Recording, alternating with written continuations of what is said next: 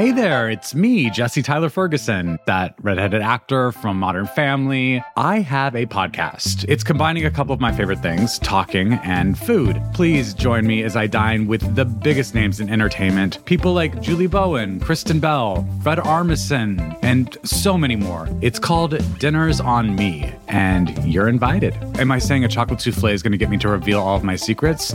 Yeah, I am. Listen now wherever you get your podcasts. The Supreme Court is set to hear two big cases on social media. We have a new study that reconsiders how the dinosaurs died. And we're starting the show in Gaza, where Israeli tanks are pushing farther into the territory.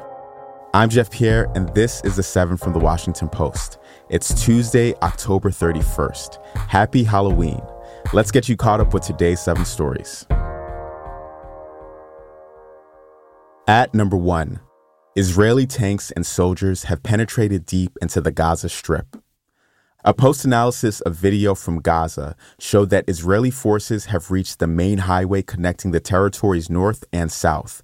That's on the outskirts of Gaza City, where Israeli troops fought with Hamas, the Palestinian militant group that controls Gaza. It's the farthest Israeli forces have advanced into the besieged territory since the start of the Israel Gaza war this month. It came as Israel continued its relentless bombing of Gaza. Speaking yesterday, Israeli Prime Minister Benjamin Netanyahu continued to reject calls for a ceasefire. Israel will not agree to a cessation of hostilities with Hamas after the horrific attacks of October 7th. Calls for a ceasefire are calls for Israel to surrender to Hamas to surrender to terrorism, to surrender to barbarism. That will not happen. Yesterday, Israel also said that it had rescued one soldier taken hostage by Hamas on October 7th, and Hamas released a video showing three other Israeli hostages. Number two, the Maine gunman's family warned police about him months ago. A sheriff said yesterday that Robert Card's family had concerns about his mental health and his access to guns. They went to the police more than five months before Card killed 18 people in Lewiston last week. Law enforcement officials and government agencies had also expressed worries about Card and the possible risk he posed to others. But the officials tasked with checking on him just weeks before the shooting couldn't find him. The shootings in Maine were the 35th mass killing involving guns this year. We're tracking these shootings with a database stretching back to 2006. You can check our newsletter for a link to that. At number three, the United Auto Workers strike is nearing its end. The union reached a tentative deal with General Motors yesterday. It would win auto workers a 25% pay increase over four and a half years. It's a similar agreement to the ones the union struck with Ford and Stellantis, the maker of Jeep.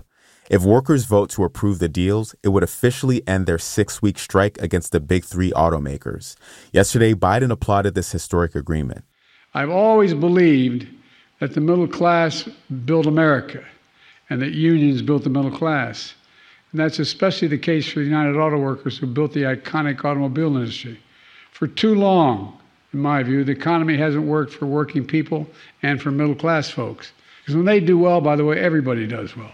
And in other labor news, pharmacy workers at CVS and Walgreens are holding a three day walkout this week. They're demanding better working conditions and wages.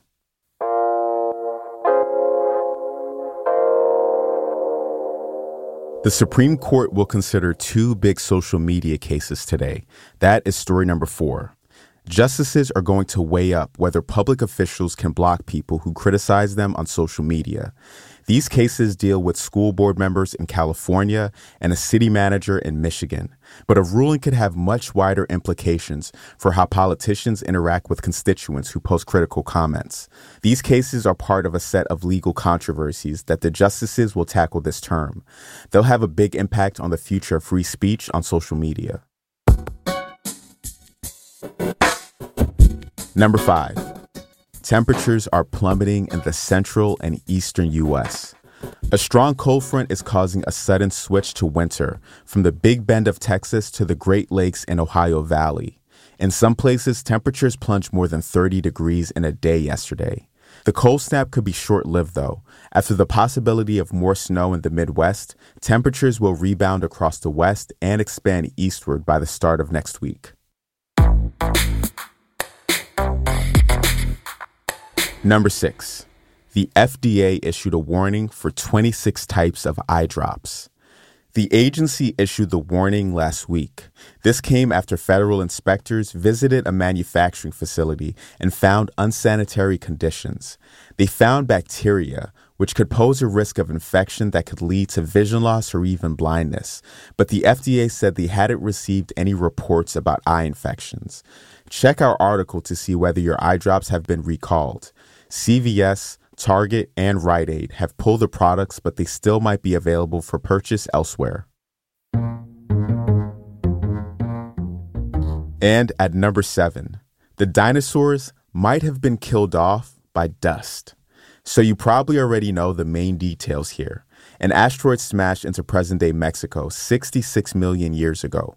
Most experts agree that it triggered a mass extinction, wiping out almost all of the dinosaurs.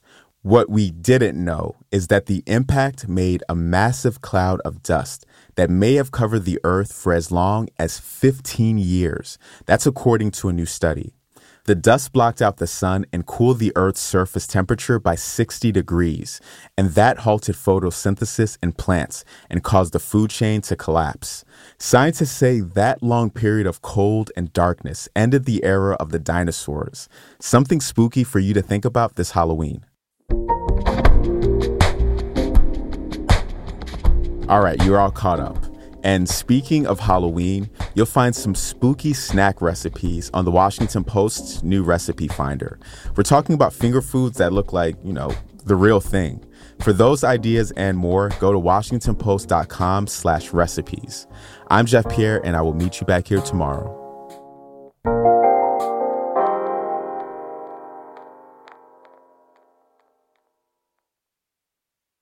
Get ahead of postage rate increases this year with Stamps.com. It's like your own personal post office. Sign up with promo code PROGRAM for a four week trial plus free postage and a free digital scale. No long term commitments or contracts. That's Stamps.com code PROGRAM.